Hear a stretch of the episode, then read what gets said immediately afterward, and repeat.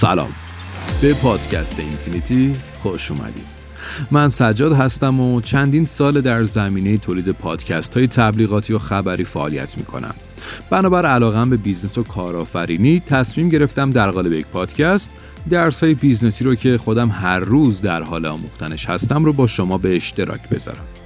در این پادکست هر هفته در یک سفر کوتاه به سرزمین یکی از کسب و کارهای معروف خواهیم رفت و داستان موفقیت یا شکست اون بیزنس رو براتون بیان می‌کنم و همچنین دلایل اون رو و درسایی که میشه ازش گرفت. مسلما علل موفقیت اونها می‌تونه الهام بخش و علل شکست اونها می‌تونه درس عبرتی برای ما و کسب و کار کنونی یا احتمالیمون در آینده باشه. اما اینفینیتی برای چه کسایی مناسبه؟ برای هر شخصی که کسب و کاری داره یا می‌خواد کسب و کار شخصیش رو راه اندازی کنه مناسبه. همچنین اگه شما نه کسب و کاری دارید و نه قصد راه اندازیشو دارید پادکست اینفینیتی می‌تونه نگاه متفاوت تری در مورد شرکتی بده که شما از محصول یا خدماتش استفاده می‌کنید. در واقع این پادکست با یک زبان آمیانه مناسب هم است. در آخر هم دلیل نامگذاری این پادکست به اینفینیتی اینه که من معتقدم هیچ حد و مرز و نهایتی برای رشد و موفقیت شما و بیزنستون وجود نداره. سخن رو کوتاه می‌کنم و میریم تا پروازمون رو به سمت جزیره نتفلیکس آغاز کنیم. برندی خوشنام، موفق و نام‌آشنا برای اهالی فیلم و سریال. پس کمربندهاتون رو ببندید و آماده باشید.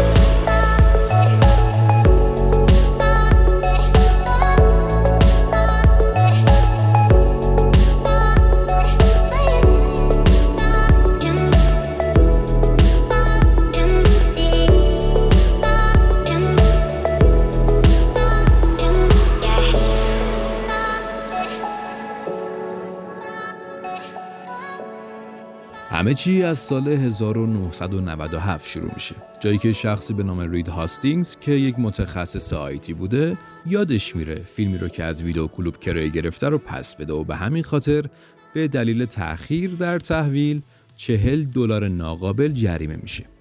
این جریمه تو کت آقای هاستینگز نمی‌رفته و حسابی عصبانی میشه چون به نظرش ناعادلانه میومده. که البته این امر موجب شکلگیری ایده انقلابی توی این بازار میشه. هاستینگز و همکارش مارک راندولف تصمیم می‌گیرن تا شرکتی برای کرایه فیلم تأسیس کنند که مبتنی بر تقاضا باشه و بدون هیچ مغازه و یا محل فیزیکی افراد بتونن اینترنتی فیلمشون رو سفارش بدن و از طریق پست درب منزل تحویل بگیرن. اونا همچنین به جای تمرکز روی VHS یا همون ویدئوی خودمون به سمت دیویدی رفتن که البته تازه به بازار اومده بود و مردم خیلی روش شناخت نداشتن. اما هاستینگز و همکارش به پتانسیل بالای این دیویدی ها اعتماد داشتند چون هم برای ارسال سبکتر بود و هم فیلم های با کیفیت تری رو ارائه می‌داد. اما مسئله این بود که دستگاه های دیویدی اصلا اونطور مرسوم نبود فقط یک درصد از آمریکایی‌ها بهش دسترسی داشتند چون هم جدید بود و هم گرون قیمت. همین مسئله باعث یک محدودیت جدی روی تعداد مشتریان این شرکت می شد. اما هاستینگز روی این مسئله اصرار داشت و آینده روشنی رو پیش روی این تکنولوژی جدید می‌دید.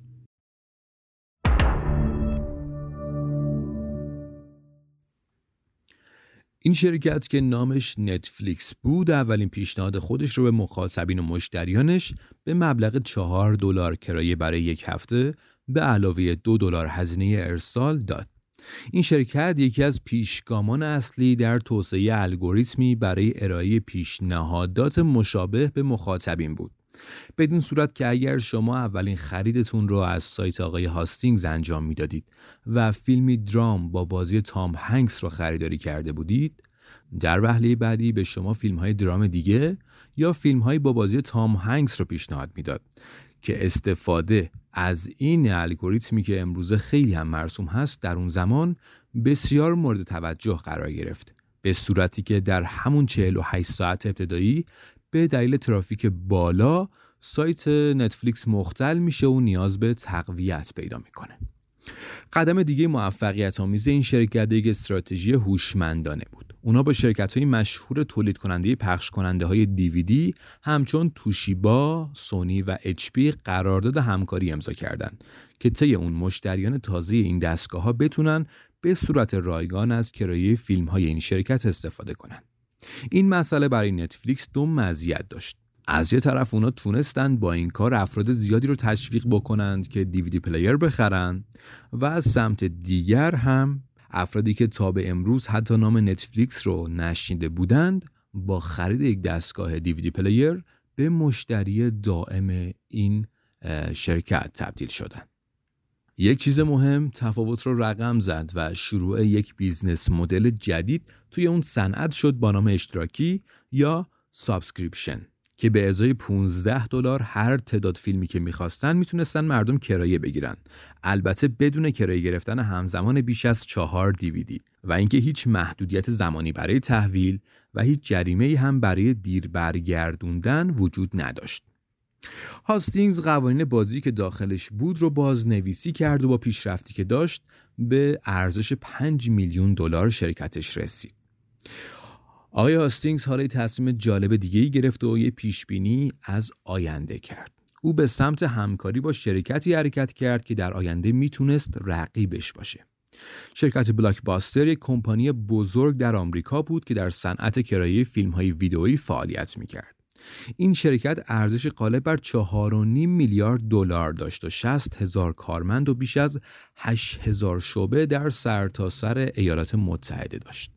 بلاکباستر بزرگ و قدرتمند می‌تونست هر موقع که اراده کنه از ایده نوآور استارتاپ نتفلیکس استفاده کنه و منجر به نابودی بیزنس آقای هاستینگز و تیمش بشه. بنابراین هاستینگز فکر کرد که بهترین کار اینه که بره یه پیشنهاد همکاری به بلاکباستر بده. تو این پیشنهاد هاستینگز گفت که تا زمانی که به مدل بیزنسی شرکتش احترام گذاشته بشه می‌تونه به اصطلاح بازوی دیجیتالی بلاکباستر باشه. در واقع بلاکباستر تمرکزش روی VHS بود که آنالوگ محسوب می‌شد ولی نتفلیکس روی دیویدی کار می‌کرد که دیجیتال بود. آقای جانانتیوکو CEO یا مدیرعامل بلاکباستر مدل کسب و کار نتفلیکس رو یه دیوونگی توصیف کرد. او جایگزینی مدل پرداخت به ازای هر فیلم با مدل اشتراک ماهیانه و تعداد نامحدود و همچنین حذف جریمه های تأخیر در بازگشت رو کاملا بیمعنی و نامفهوم می‌دونست. چون یکی از اصلی ترین منابع درآمد شرکت های کرایه فیلم همین جریمه ها بودند همچنین آقای جان آنتیوکو معتقد بود که اونا یعنی هاستینگز و رفقاش دارن روی تکنولوژی شرط میبندن یعنی همون دیویدی که هیچ بازار خاص و مخاطب قابل توجهی در حال حاضر نداره. در نهایت بلاکباسترز به این فکر کرد که هیچ توجیهی وجود نداره که بیاد بیزنسی رو تغییر بده که همکنون داره قشنگ کار می‌کنه و چیز رو جایگزین کنه که هیچ گارانتی براش توی آینده وجود نداره.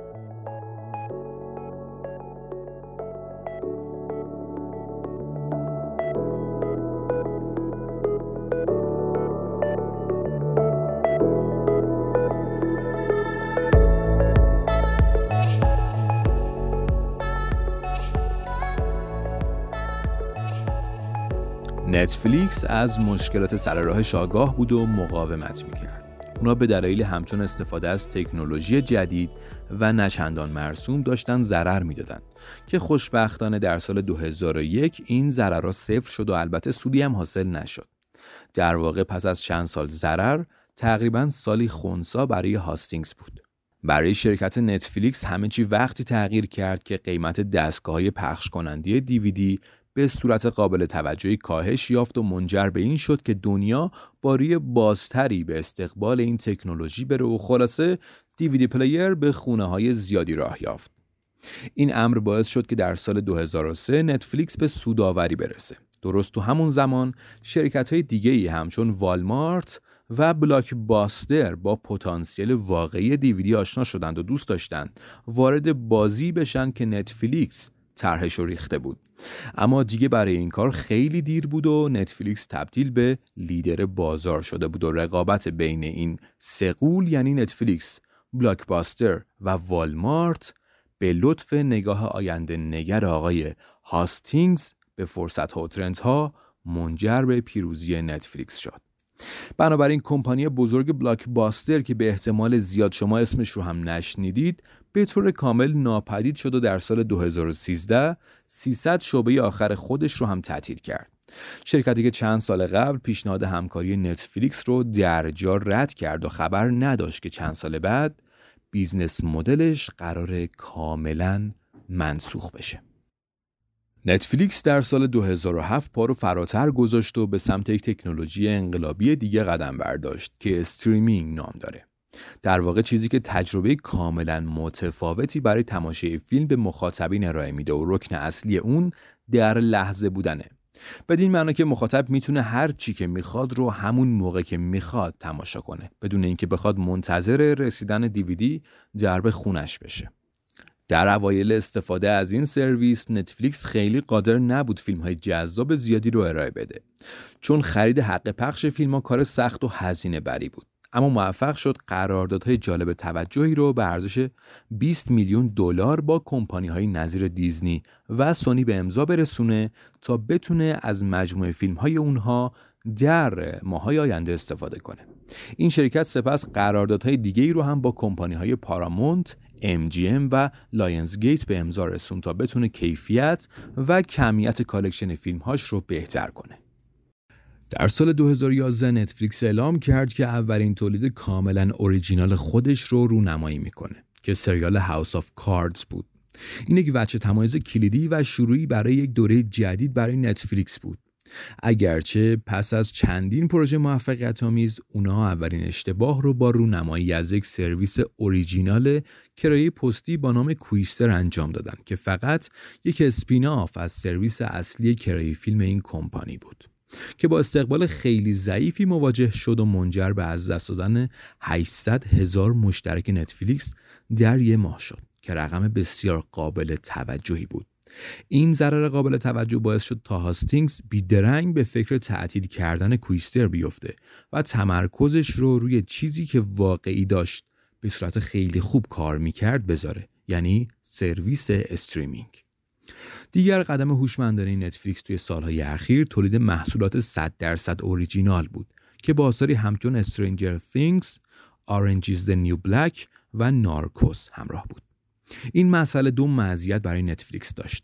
اولیش این بود که تونست محصولات اوریجینال با کیفیت و انحصاری به مشتریاش ارائه بده و دوم اینکه مسیر ورود شرکت های دیگه ای که مدل کسب و کار مشابهی همچون نتفلیکس داشتن رو با تولید محصولات کاملا اوریجینال و با کیفیت سخت کرد. چون به هر صورت اونا نمی‌تونستن فیلم های اوریجینال نتفلیکس رو stream کنن. این شرکت در حال حاضر یک شرکت بین المللی کاملا بزرگه که کمی بیش از 220 میلیون مشترک از سر تا سر دنیا داره که این به لطف نگاه دوراندیش مؤسس اون آقای رید هاستینگزه که تونست پیشگامی در استفاده از دیویدی به جای VHS و سپس معرفی و استفاده از مدل کسب و کار اشتراکی با قیمت ثابت و نهایتا رونمایی از استریمینگ باشه.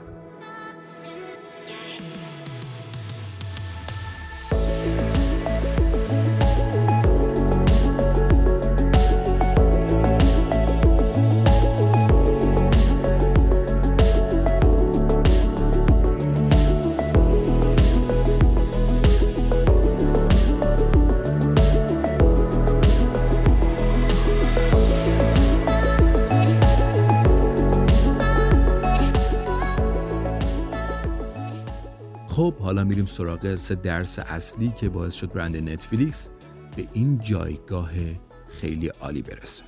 اولین درسی که میشه از نتفلیکس یاد گرفت اینه که هاستینگز بنیانگذار این کمپانی از روند رو به رشد بازار آگاه بود و می‌دونست که می‌تونه در دراز مدت مزایای فراوانی رو براش به مقام بیاره. چیزی که بلاکباستر قدرتمند اون زمان بهش اهمیت نداد و سرانجام نابود شد. بنابراین مهمه که ما بتونیم در business مون به trend ها توجه کنیم و اونا رو بررسی کنیم و سوارشون بشیم تا بتونیم از پتانسیلی که درونش وجود داره در بلند مدت استفاده کنیم. درس دومی که میشه از نتفلیکس گرفت نوآوری پی در پی در خدمات و محصول برای پاسخگویی به نیاز مشتریانه که نتفلیکس این کار رو به خوبی انجام داد و حتی در زمانهایی که کار به بهترین نحو پیش می‌رفت همچنان به این کار ادامه داد. کاری که بلاکباستر بهش نپرداخت و نهایتا بازی رو به نتفلیکس باخت. بلاکباستری که روزی 900 برابر نتفلیکس جوان و کوچیک ارزش داشت. بنابراین نباید از نوآوری ترسید و باید مخاطب و مشتریانمون گوش بدیم تا بتونیم به رشد کسب و کارمون ادامه بدیم. نهایتا هم استفاده از استراتژی هایی برای اینکه بتونید راه رو برای رقبا دشوار کنید که نتفلیکس این کار رو به خوبی با تولید فیلم های کاملا اوریجینال انجام داد و آثار بزرگی رو ارائه کرد که افراد فقط فقط می‌تونستن اونا رو در نتفلیکس تماشا کنن. البته سپس سرویس های دیگه streaming همچون HBO Max، آمازون پرایم ویدئو و سرویس های دیگه این کار رو انجام دادند و دارن میدن اما نتفلیکس همیشه پیشرو بوده و تا زمان ضبط این پادکست در سال 2022 با قدرت در جایگاه اول سرویس های streaming قرار داره و پشت سرش رقبای خوبی همچون آمازون پرایم ویدئو، HBO Max و دیزنی پلاس رو می‌بینه. اگه فرصت شد توی یک پادکست دیگه به داستان یکی از جدیترین رقبای نتفلیکس خواهیم پرداخت و خواهیم دید که آیا این شرکت می‌تونه از نتفلیکس پیشی بگیره یا خیر. لازم به ذکره که توی ایران هم همکنون سرویس های اینچنینی همچون فیلیمو و نماوا وجود دارند که business model ی مشابه نتفلیکس رو دنبال می‌کنن. اما با توجه به عدم رعایت قانون کپی رایت در ایران و وجود ویدیو کلوب هایی که در کسری از ثانیه فلش شما رو با قیمتی ناچیز پر از فیلم و سریال می کنند باید دید چه سرنوشتی در انتظار سرویس های streaming ایرانی خواهد بود. خب به پایان اولین سفر با اینفینیتی نزدیک میشیم. سپاس از همراهیتون با اولین اپیزود این پادکست. امیدوارم این قسمت مورد پسندتون قرار گرفته باشه.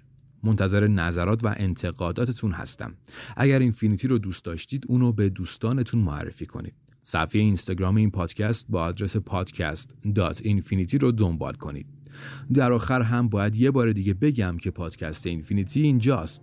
تا به شما بگه هیچ حد و مرز و نهایتی برای رشد و پیشرفت شما و کسب و کارتون وجود نداره. تا اپیزود بعدی خداحافظ.